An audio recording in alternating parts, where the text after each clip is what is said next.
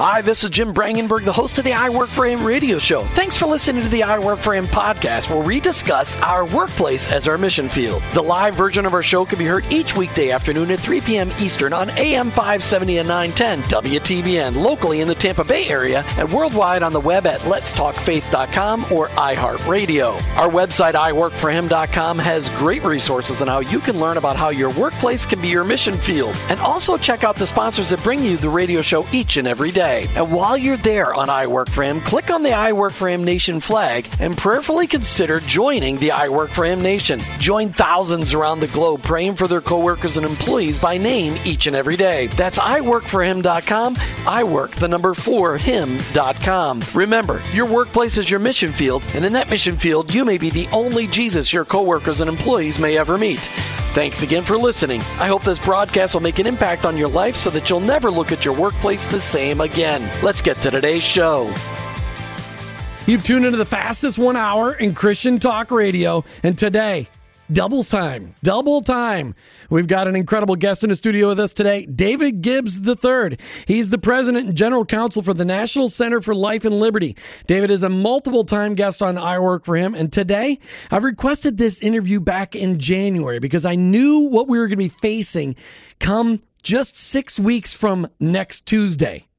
We've got astronomical, worldwide, global influential elections coming up in our country. And what do you know about your candidates? And what do you know from the perspective of the judiciary? What do you know from the perspective of what's really happening out there? How how will either of these candidates impact your religious liberties? How will either of these candidates treat your freedom of religion, your freedom from oppression of the government? How will they impact you and your workplace and your ability to live out Jesus where you are? Well, there is nobody I know better equipped to answer those questions than David Gibbs III, President and General Counsel of the National Center for Life and Liberty. David, welcome back to I Work for Him. Jim, I love being here with you. I love your energy. I love the spunk of the program. And I love the emphasis because, you know, you are working for somebody. And, you know, sadly, uh, lots of Christians get distracted by the, the money or the power of this world. And the fact that you're encouraging people each and every day to make their lives count for Him, it's my joy to be with you. I appreciate that. You know, we've done some phenomenal shows in the past, and one of the shows I like to always reference people back to, especially when they ask me, Jim, what are my rights in the workplace? And we did a show about a year and a half, or maybe even two years ago, that specifically drilled out for people. If you're in a small business, here's what your rights are. If you're in a medium business, here's what your rights are. If you're a government employee, here's what your rights are. If you're in a big business, here's what your rights are. And it was so clear. And I have used that almost like an encyclopedia session for people to help people understand. But today, the emphasis has got to be on the election. And it seems like for the last 30 years, for sure the last 24 years, it seems like the next election is the most critical election we've ever had before. And it seems like this one is really critical because we don't have neither, either candidate, we don't really know where they stand with the Lord. Either candidate, neither of them, under normal circumstances of the past history of the United States of America, would even be running against each other. They wouldn't have been there. If there wasn't such turmoil and some such anti-establishment in there right now, Donald Trump wouldn't be a candidate. And if we were actually no, I'm not going to go there. It, there just it, there is so much pushing. I mean, Hillary Clinton was chosen as the next presidential candidate 16, 18 years ago when Bill got out of office. It was just going to be hers. So we've got these two candidates but there's a lot. I mean, I lived under Jesse the Body Ventura in Minnesota, so I know what it's like to have a way out of the box candidate to, to, as the governor. Donald Trump is very much Jesse the Body like, sometimes even with the press. I think there's a little, there's a lot more business sense there. And, and I don't want to go political. I don't want to throw one way or the other, but I really want to get reality out there because a lot of people don't know how's this going to impact well, me. Let me let me say this, Jim, because I think you know just to help people think through some thoughts. First of all, in America, we have become a celebrity culture. Okay, I mean, nobody is sitting down saying, let's look at the bios and the experience of these people and let's evaluate where they're at in positions and let's kind of think through. I mean, the reality is we're in the soundbite. Uh, we're in the one sentence, the one word. I mean, Donald Trump has demonstrated, like in his tweets and other things. I mean, he can just put a word out, you know, uh, crooked Hillary, and all of a sudden everybody grabs it, or lying candidate, or little, or you know, he just throws low energy. You know, he grabs a word, and he's very masterful with the media. And we're in a celebrity culture, and um, we're looking at debates and other things that are shattering records for televised events. And so, in some bizarre way, our political process has almost become not just U.S. entertainment, but worldwide entertainment. Oh. But and they're talking about it all over the world. They're talking about it. Well, and Christians are almost saying, you know, Mr. Gibbs, I don't like either of the candidates. I mean, it, it's kind of a, a lesser of evil selection for me. But I always want to start with this premise: if we don't vote for the lesser of evil, the worser of evil always wins. And so somebody says, I'm just going to sit out. I'm just sick of the whole thing. Well, at that point, you've just handed your vote to the other side. And so I always encourage folks on principle number one, register. And there's still time, many places where you can register to vote in this election. Number two, vote. Okay, but let me throw this thought out. Vote intelligently. Now, I mean, obviously, Trump, Clinton, people are familiar with the presidential races, but there's a lot of other races at a local level where you can Big have time. tremendous influence. Okay. I mean, I just sat with a governor in the state of Kentucky that won his primary with less than 100 votes. So you think about 100 people in a whole state were able to put a Christian man in office, and that has huge consequences in elections. So th- vote intelligently, know who's running. In the internet world, there's no excuse not to even know where the dog catcher stands on things. Just Google it up, look at their name, see what they're doing. And then this is a challenge, and this is a little more spiritual vote your values. See, I think a lot of Christians say, well, what's in it for me financially, or what's in it for me healthcare wise, or retirement? And they're willing to basically kick the can down the road and throw a huge debt on the next generation. And they'll vote for a candidate that may not be pro life or pro Israel or pro family. And they'll go ahead and say, well, financially, that may be in my best interest. And we're seeing the carnage in our culture from those decisions. So, very, very important. And, and I'm a big believer that we have the privilege in this country to vote and to directly influence our government. And that is a privilege we should take seriously and make sure we do it as under the Lord. And if people had followed that advice eight years ago and four years ago, significant uh, erosion in our country, in our constitutional rights, would not have happened if people would have just listened to what you just said. Absolutely. But but they just said, "Well, I don't like the candidate, so I'm not going to vote." And look what we've gotten. I mean, we've it's it's un believable. And if you don't if you're not familiar with what's happened, wait till you hear the stories that David has to say about how the the lawsuits that he's been fighting in defending the rights of Christ followers across the country. We're talking to David Gibbs III today, President and General Counsel of the National Center for Life and Liberty. Today's discussion is going to be on the edge of edgy. Not just because it's a dangerous selection of, of topics for me, because it's political. But I'm not going, I'm not endorsing a political party. What I'm trying to endorse is sanity in the United States of America. And let me just make this point before we get back with David Gibbs III from the National Center for Life and Liberty. It, it, it somebody's going to get elected to be the president, but God is still on the throne. And we need to recognize that God appoints those that lead. And but we have a role in this country. We are given the privilege, the privilege that hundreds of thousands of people have died to protect and you and I have the right and the responsibility to vote. And it is absolutely pathetic. Here comes my soapbox that hundreds of thousands of Christ followers sat their big moldy butts on a chair and didn't vote in the last couple of elections. And David is here to tell us of how that impacted us and what happens if you do it again. We've got a right to vote. It is a privilege. And I just beg you to consider that privilege as a God given right. David Gibbs III with the National Center for Life and Liberty. Welcome back to I Work for Him. Jim, I'm thrilled to be here. And I got to add to your point. I don't think it was thousands or hundreds of thousands. I think it was millions of so called evangelical voters. Now, you know, labels can get thrown around, but lots of folks sat out. And when your voice doesn't speak, you allow the other side, those that hold values that are anti God, anti religious liberty, anti Israel, anti life, you can run to anti family, you can go down the list, and they are given power. uh, people look back at like the Houston mayor that was advancing a transgender bathroom thing and you know wanted to subpoena the pastors and, and she's an open lesbian in office. Somebody says, "How did that happen?" You know what happened in Houston, Texas, with lots of big churches?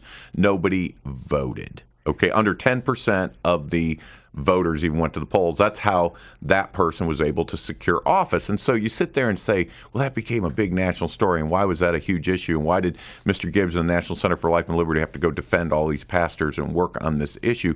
Because the Christian people, the concerned citizens, let's even use a broader term, the normal people, the, the sane voters didn't go vote, well, then you let the extremes, you let the radicals, those that have a agenda and they want to take your tax dollars and they want to advance their agenda through government. And so we do need to realize there is huge power to go forward. But churches, workplaces face tremendous consequence. I mean, if you just take what we're watching across the nation right now, the LGBTQ agenda exploding in government and workplaces, all these different things where religious liberty is being trampled. Uh, earlier this week, uh, I was in Kentucky where, I mean, a clerk was actually arrested and, and, put in jail. And a number of them faced jail for just not wanting to solemnize with their signature same sex marriage. And you say, how does that happen in a workplace? Well, how that happens is when Christian people don't vote and the people in power are able to make these decisions. And, and people can debate about the Obama administration, but I think we can certainly say three things kind of work together. We have an administration that for the last eight years has been sort of soft on Islam. People debate where his faith is, but they're soft on Islam. They're hard on Christians and they're pro homosexual. Now, you take those three tentacles. I think we, liberals and um, Christians could agree, yeah, the administration's been pretty soft on Islam, pretty hard on Christians, and pro homosexual in their ideology. And you see those decisions playing out. And it's very important to realize that the president has a lot of ability to influence policy, not just in the bully pulpit, but with regulations, with standing, even overseeing uh, the military and the federal government. There well, is a and, and huge workplace under their control. I don't know. You're the expert, but I mean, you, you can't leave out We've added ten trillion dollar in debt. The military is as small now as it was right at World War II. We've, we've shrunk it down. We have more racial, interracial unrest than we have had since the '60s, and it's and the economy is just well here in Florida for sure. I know Texas is different, but the economy just eking. Yep. I mean, I mean, so the, and and if they vote for Hillary, is there going to be any change to what's going on? No, I think you can look for an acceleration of really the Obama administration. And and here's how I describe the candidates. I mean, and, and people can agree or disagree with this. I call them a foot on the gas or foot on the brake candidate. Okay, somebody says, I don't see anybody that's going to stop the car, turn around, and get America in the right direction. Well, I'd sooner have somebody put their foot on the brake and try to slow things down a little bit. And I, I would view a Trump administration as, hey, let's leave the churches alone. Let's slow things down a little bit. Let's try to get our economy back. Let's try to get some sanity to our citizenship and other things. I would see a Clinton administration as a foot on the gas. We are going to just move forward. And I could see things like the tax exemption of churches being revoked if they don't accept same sex marriages or accept the fact you can't speak against certain sins in the Bible. Now, by the way, that's what's in Canada. That's what's in other civilized nations. So, I mean, you need to realize they're going to begin putting that type of pressure on. And I think people need to realize that the president has lots of authority, lots of power, but they're the commander in chief over the military. So if you're concerned about the military, look at who you put in that office. And then number two, they appoint Supreme Court justices. Now, we know the Senate's to confirm, and there's a little bit of a process, but the reality, these Supreme Court justices sit on there for life. When I'm before the Supreme Court, I often view it like nursing home ministry. There's walkers, there's wheelchairs, there's life support. You keep your oxygen tank, you keep your voice up, and you hope they don't fall asleep. And I'm being a little facetious, but the reality is they're on there into their 90s. Okay, these people, and by the way, before he died, Justice Scalia said, you know, why should five out of nine lawyers control the destiny or the definition of marriage, the future of our country? And it's a great question, but they're way too powerful from what they were intended to be. They were to be the least powerful branch. And then the debt is creating a colossal nightmare. I mean, our government takes in 2 trillion. We spend 3 trillion.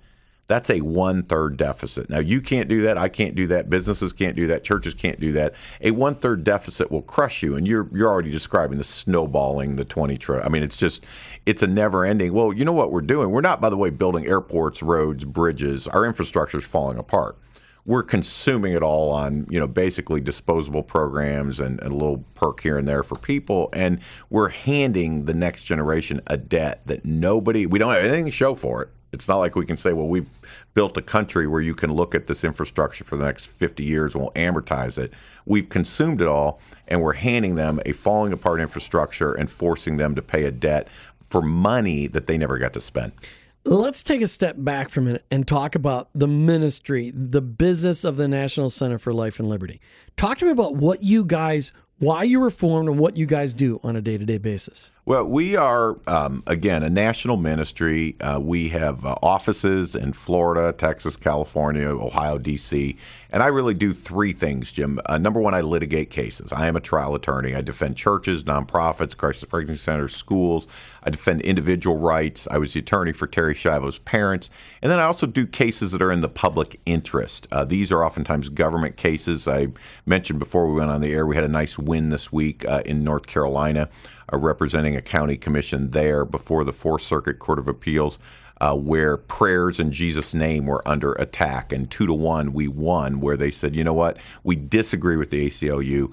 Um, prayer is uh, constitutional, even if it includes the name Jesus, and so that was a, a, nice win this week. But that's our litigation ministry. I've been at it uh, since '93, an old Duke Law grad, just fighting cases for Jesus in the courtroom. So, like you said, I work for him. I litigate for Jesus. A lot of times, I, my clients will have names, but really, I'm representing Jesus Christ in courtrooms. Number two, we work with policymakers both in uh, Tallahassee at a state level, D.C. on a federal level, and you've already nailed it. I mean, the, the, the Congress is a mess. We meet with them weekly um, they forgot what it's like to have a real job. I mean, I, I speak for folks that uh, actually have house payments, car payments, and some of those congressmen need to get sent home and get a real job. They've forgotten what it's like, and, and we try to limit. we should get our presidents to have real jobs before they get to be president. Absolutely. I mean, where where being a politician is not a full time vocation or a wealthy vocation. I mean, how did the Clintons leave? You know, whatever, 50 million in debt for legal fees from the whole scandals and impeachment. Now they're worth hundreds of millions. And then, you know, I do think that whole foundation thing is a really spooky conflict of interest. Why should international interest or even terrorist groups be able to influence our elections or our government. Interesting thoughts to think about, but we try to influence the government. And then number three, I try to be a voice in the culture. Honored to be on your broadcast. Love your voice, your leadership. You do this each and every day. I do some Fox News television. I do other outreaches. I do seminars for churches. By the way, let me throw a little plug in. October 20th uh, in the Tampa Bay area, but if you want to look at others, uh, you can go to ncll.org. We've got a legal seminar for church and ministry leaders, but uh, we do that as an outreach, um, wanting to help keep churches free in these ever more complicated days. And so, uh, again, if somebody says NCLL, National Center for Life and Liberty, um, we are uh, in Tampa Bay and across the nation doing cases and work. And uh, they can visit our website, ncll.org, or I'll give you something trendy. If you want to text the word liberty to 313131, it'll kind of kick back through your phone. Don't do it while you're driving, but if you're sitting somewhere, the word liberty to 313131. And if you can't spell liberty, my friend, that's not good for you. So uh, we're certainly honored to help folks across the nation. I am concerned because of the apathy in the voter rolls. I am angered when people say, I'm not going to vote for Hillary, but I'm a never Trumper. And I'm like, I want to shake people. I want to hit people upside the head. I'm not going to vote, or I'm just not going to vote. I, am like, really? I, I, don't. You don't understand what a privilege we have. Talk to some people in some other countries who have given up that right, and do they regret that? But we got we we're we only have so much time on here, and you're such an expert in this. Listen, you've been litigating, as you said, since 1993. I know you've taken many cases to the Supreme Court. In the last eight years, I know you've seen things that maybe you never thought you would have to defend, that you never thought that it would get this way. But what has changed in the last eight years? What have you seen in these last eight years under President Obama? And his administration that you that you that, that you've had to fight in court to protect people's rights that you never ever saw before? Well, I think we can certainly say there has been an explosion where things that historically were deemed as evil are now being promoted as virtuous. I mean, we're, we're living in a day where marriage, gender identity, sexuality, you know, procreation of children, I mean, things that were kind of cultural givens and just how this is going to work. Now everything has changed very dramatically. I mean, I'll illustrate it in the real world. I sat down with a a teacher in um, North Carolina. And by the way, this is a national issue, okay? And she's been there. She's trying to be a, a good Christian influence in her workplace. And she shows me the email. This isn't confusion. I mean, it's in black and white from her principal saying, Here are six children that you will have in your high school classes, okay, that have decided they're going to be a different gender. Okay, so um, this child wants to be called by this name, even though their legal name is this, and wants these pronouns. So, little boy, but he wants female pronouns. But here's the part, and, and that's shocking and bizarre that teachers would have to even deal with this, all coming out of Washington, all being part of the Obama administration mandates. But here's the part that's sad. And to protect the privacy of the children, you're not allowed to tell their parents. So this child has said, My parents don't know that I'm a girl at school. So when the parent teacher meetings or when they call you or anything, you know, be sure don't let the cat out of the bag. So basically, teachers, we want you to lie to the parents and not disclose what these children are doing. Now, the insanity of that. I mean, first of all, you know, letting these kids have these choices is nuts. Okay. But number two, we now have teachers being told we're going to protect what these kids want to do and we're going to lie to the parents. And that almost makes the p- teachers complicit in the whole agenda.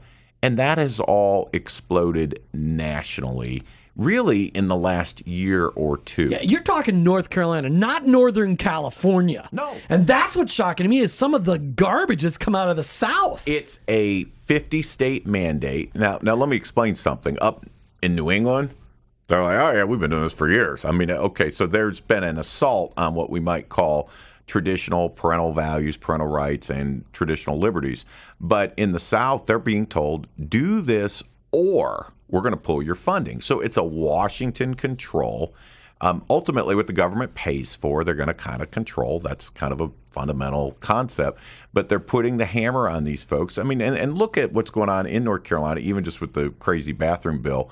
I mean, here you're looking at huge entities, the NBA, the NCAA, the ACC, pulling out hundreds of millions of dollars in lost revenue just because a state says, you know, we want people to kind of use the bathroom they were born with and try to protect the privacy of our citizens. Um, these are the kind of issues that we're watching explode in workplaces, in contract issues. I mean, look at this dynamic. Tim Tebow kneels to pray, and people go, well, that's inappropriate, and you shouldn't be doing that. You know, that's pushing your religion, yada, yada, yada. And yet we got the guy in uh, Kaepernick out in San Francisco. He won't stand for the national anthem. He's almost in the Tebow position, albeit not praying. He's just kneeled down on one knee. And we have the president of the United States and the country saying, well, that's his free speech. And isn't that wonderful? He's taking a stand. Yeah, okay. Now, you look at those two pictures and you say, that is the moral insanity of America. Rein me in, Lord, because that kind of stuff sends me skyward. Listen, all right, all right, David, there's it's there's gridlock. And just for those people that are tuning on right now, there's gridlock in Washington. It's been re-stinking ridiculous for the last Wow, I can't even tell you how many years since 2006. Really, gridlock has been been in place.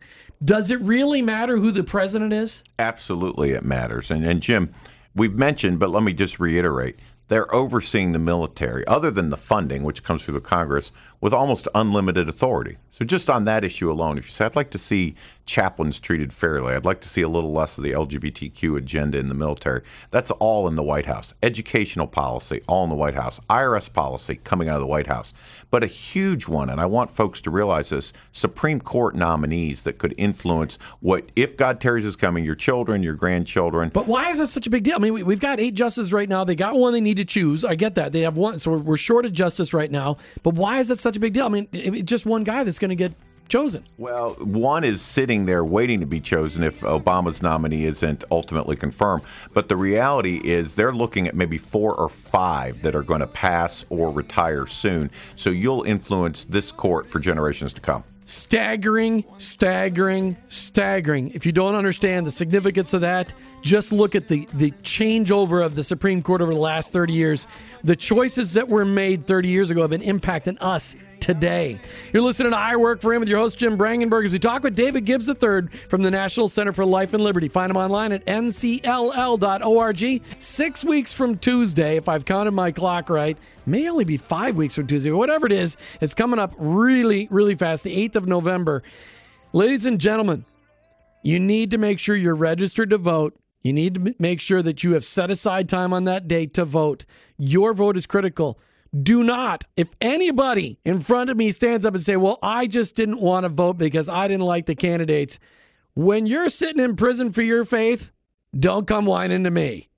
Sorry, that just come whining to me because I'll, right, I'll come visit you right. in prison. That's right. David will let, fight your case. They don't let family in on the holidays, but the attorneys are always allowed in, so we'll we'll be there for you. But I mean, we need to understand. I mean, literally, David, you've seen the ah, I don't even know the right word, but the it's cascaded Oh, the, it- it's- the the degradation of our society in the last eight years. Proliferation, it's exploded. And, and let me say one thing, Jim, because I travel a lot. Okay, I just want to lay this like out. that's like saying there's traffic in Tampa But here's the bottom line: because he travels a million miles a year. in the state of Florida, sign up online if you're a snowbird or you travel a little bit.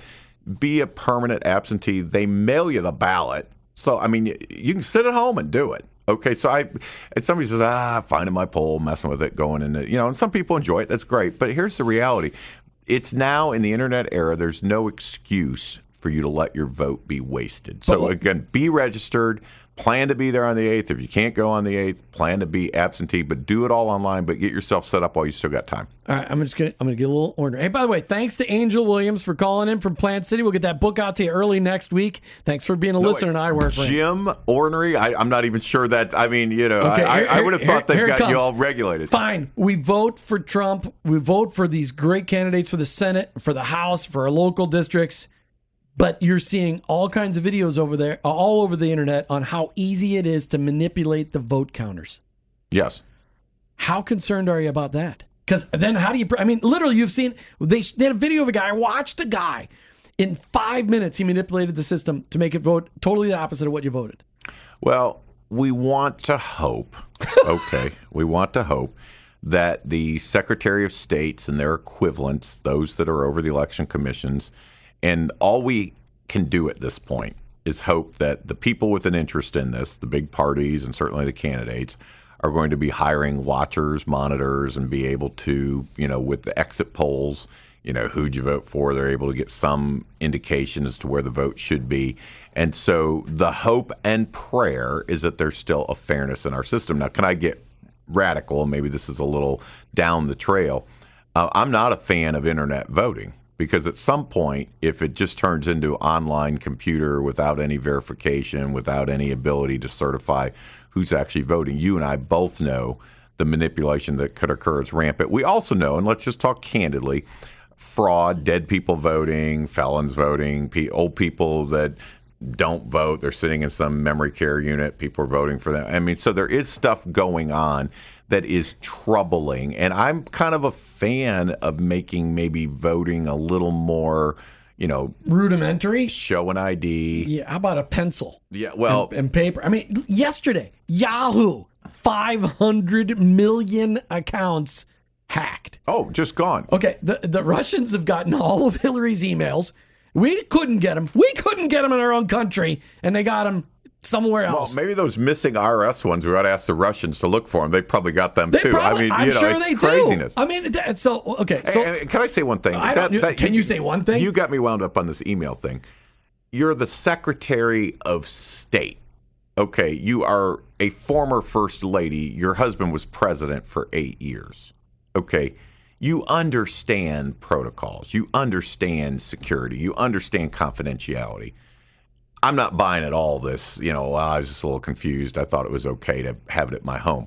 There is no question that that is a gargantuan lapse of judgment. But I'll tell you what it really shows, and you see this in both candidates huge arrogance. Mm, you know, it- monstrous. I mean, I can do what I want to do. I'm Hillary Clinton. I'm beyond really the law. And, and I think basically she's probably proven that. Okay. And, and by the way, Mr. Trump has an ego big enough to engulf The two of them are enormously egotistical. I mean, you, you, narcissistic. Oh, it's all I- about me. I mean, you see that. You people know, people were arguing with me six months ago and saying, Jim, how is it possible he ended up with these two candidates? I said, people, Hillary Clinton and Donald Trump represent the society we live in today. we worship celebrity and we worship self promotion, and we candidly don't value humility. We had our first black president, now we want our first woman president. Why couldn't we find people of integrity?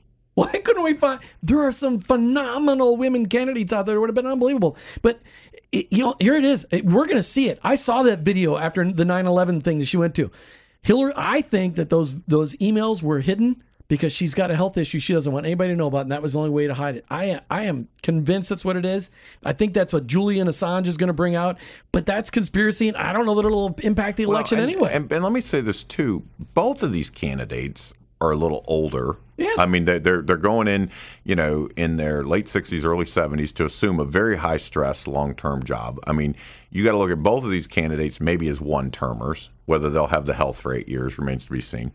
Um, but I do think, and I'm just going to be brutally candid, health is part of the job. Now, you know, I think if there are things that are being hidden from the American people about the health of either candidate, okay, okay. I think that is an unfair fraud. You don't have to be perfect. You don't have to be, you know, any one of us, but for the grace of God, could have a health issue tomorrow. A friend of mine, um, in his, we got we got to rescue the conversation because we've got pe- people need to hear some stuff. People need to hear how how if if Hillary's elected or Donald's elected, eh, eh, you know, how are they going to impact business, healthcare, housing, interest rates, religious liberty, and race relations? Different shades of brown. How are how are these going to impact? So this is just your opinion, but I want people to hear it. And, and, people, honestly, I just want you to vote for somebody of integrity. And and I'm not. And that's when you look at the Senate and you look at the House, there are hundreds of elections going on around this country. It is not just for the president and the and the vice president of either candidate or of either party. This is huge. The, the but do not lose sight of this. But this to impact. So based on what you've seen in the past eight years, and everybody seems to think Hillary will carry on or go forward with with what Obama has done, and Donald will do something different. And, and Donald and his egotistical, who, however he is, neither of them are submitting to the lordship of Jesus that we know of. How do you see it impacting businesses, small and large? Well, business number one, Trump will be a pro business candidate. I think he'll see less regulation, less taxes, more business opportunity. Can they undo? Can they undo some of the ridiculous regulations, like the destruction of the coal industry, like the, the this healthcare burden that has been Yes. that has saddled business around the country? if the Congress is in sync with the president. If you have a Congress that is supportive of less regulation, more freedom for business, you will see that. Now, Clinton will continue, as you said, more regulation, uh, will continue with a mindset of higher taxes, more corporate pay in, which, again, I, I think businesses should pay their fair share. We're not saying they shouldn't pay taxes, but you have to look at what promotes jobs and the economy here.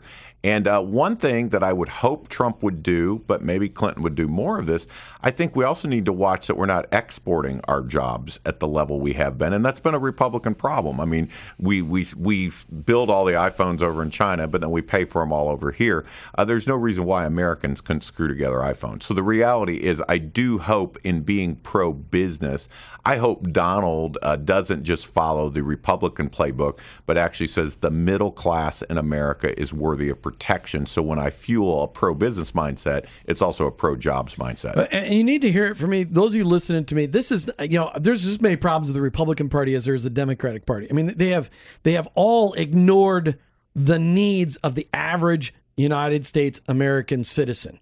They've all been pandering to themselves, and there's so much danger in that because there's so much power in Washington.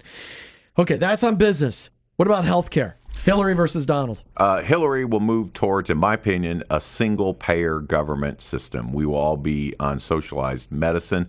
Um, Donald will move us back to kind of what we had more before a dismantlement of Obamacare. We'll still have Medicare, we'll still have Medicaid, but it will be more of a private employer dynamic, and people will be able to decide, you know what, I'm reasonably healthy. I don't want to have health care, and I don't think Donald Trump will make you pay for something you don't necessarily want. Let's talk about religious liberty. Religious liberty under Hillary or under Don, under Donald? Hillary will advance more control of religion, and if you toe the party line, i.e., you don't advocate against uh, certain sins like homosexuality, um, things will be status quo, but you'll see an infringement on religious liberty in the workplaces and the churches, and even the revocation of tax exempt status of churches and nonprofits that are not pro homosexual. Um, Donald Trump, I think you'll see pretty much a status quo and a little bit of a foot on the brake. I think you'll kind of see Donald Trump say things like, hey, gay marriage, just leave it alone, but don't mess with the churches. I think you'll see him kind of take a let's just let things kind of continue as they have. Um, I don't see him aggressively fighting for religious liberty, but I do see him saying, let's not infringe. We need to let the faith of all people be respected in our culture. And we need to keep in mind, too, Donald Trump, Hillary Clinton, both of them are, are, are, are I mean, pray for these people. They're both, uh, in my opinion, and I don't know, I don't know their hearts, but both pre-Christian. They're both, they're both potentially Christ followers. Are you praying for your candidates that you know and love? Are you are you praying for their souls? Are you praying for their hearts to be transformed by Christ? Because anybody can come to Jesus. A Roman ruler came to Christ and adopted Christianity as the Roman religion. It's possible. We need to be praying for the hearts of these people because Jesus can restore and redeem anyone. We need to keep that in mind. So, okay, we've got a couple minutes till the break. What about executive orders? Because that's something that under even under Bush, who had hundreds of executive orders, what about uh, and under Obama, uh, over a thousand? What what do you, what do you think? That, and I always look at it as that's kind of a sort of almost abuse to write in law. What yeah. do you think under either one of them? It's an absolute constitutional abuse, and I'm going to give you my prediction. They're both going to do it. I think Trump will do it because of his ego and his frustration. He's going to want to get things done. He's used to people, you know, you're fired. Well, you can't always do that in Washington. He's going to want to. Hillary, she's watched the power of that for Obama and her husband as well as the Bushes. So I think you're going to see both of them abuse their authority. And remember, our Constitution was intended to be a limited government. The White House is out of control. The Congress isn't doing their job. Supreme Court's beyond where they should be. The reality, Jim, I think both of them will probably be asserting too much authority. When we come back, really want to talk about how is how are either one of the candidates going to impact our free speech, our ability to speak freedom about our religion. And also, what do you think? How's going to impact immigration? This immigration thing is so touchy because as Christ followers, we want to express love to everybody, but we all want those people to abide by the law that we're expected to abide by. Law abiding citizens and pre citizens try to come here naturally, and there's 20 or 30 million people that have not, and we're supporting them instead of charging them taxes. So many different things.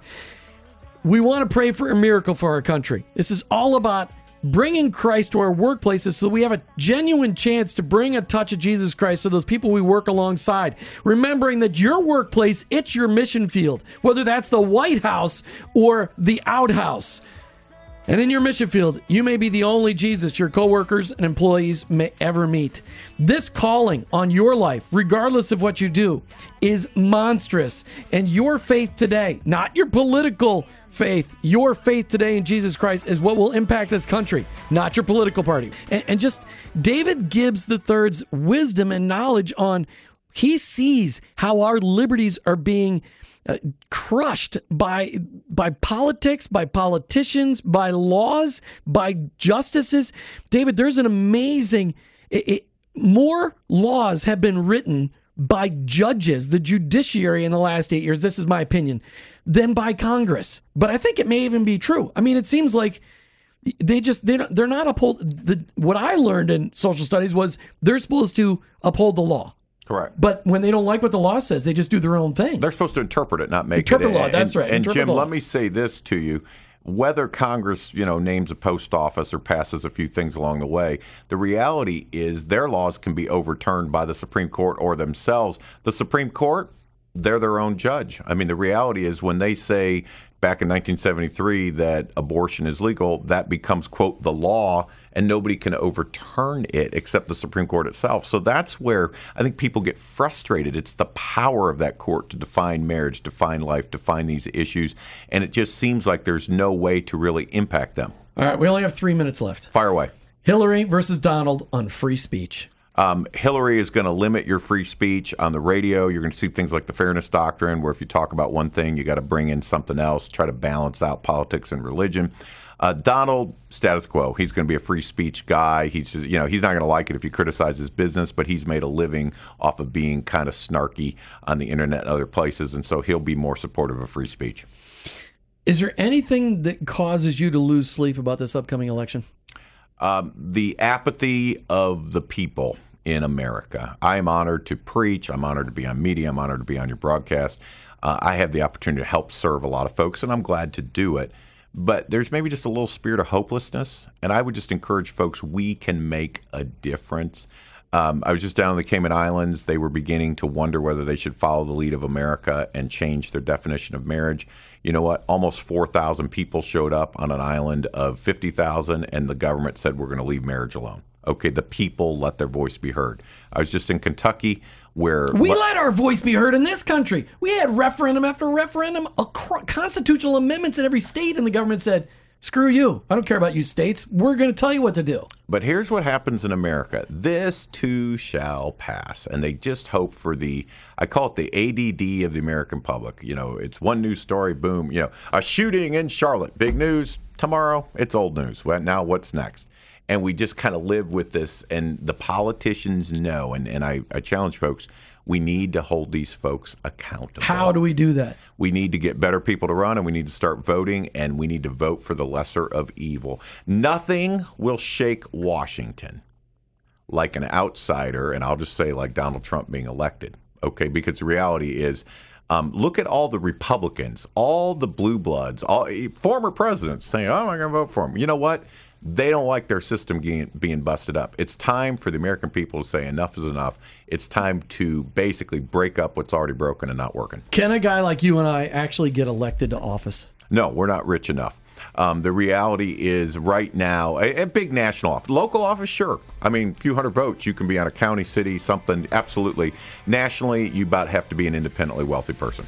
David Gibbs III with the National Center for Life and Liberty. Thanks so much for being on I Work for him today. Honored to do it. Again, if we can serve anybody, attorneys on your side fighting for your rights in the workplace across America, ncll.org, or text the word liberty to 313131.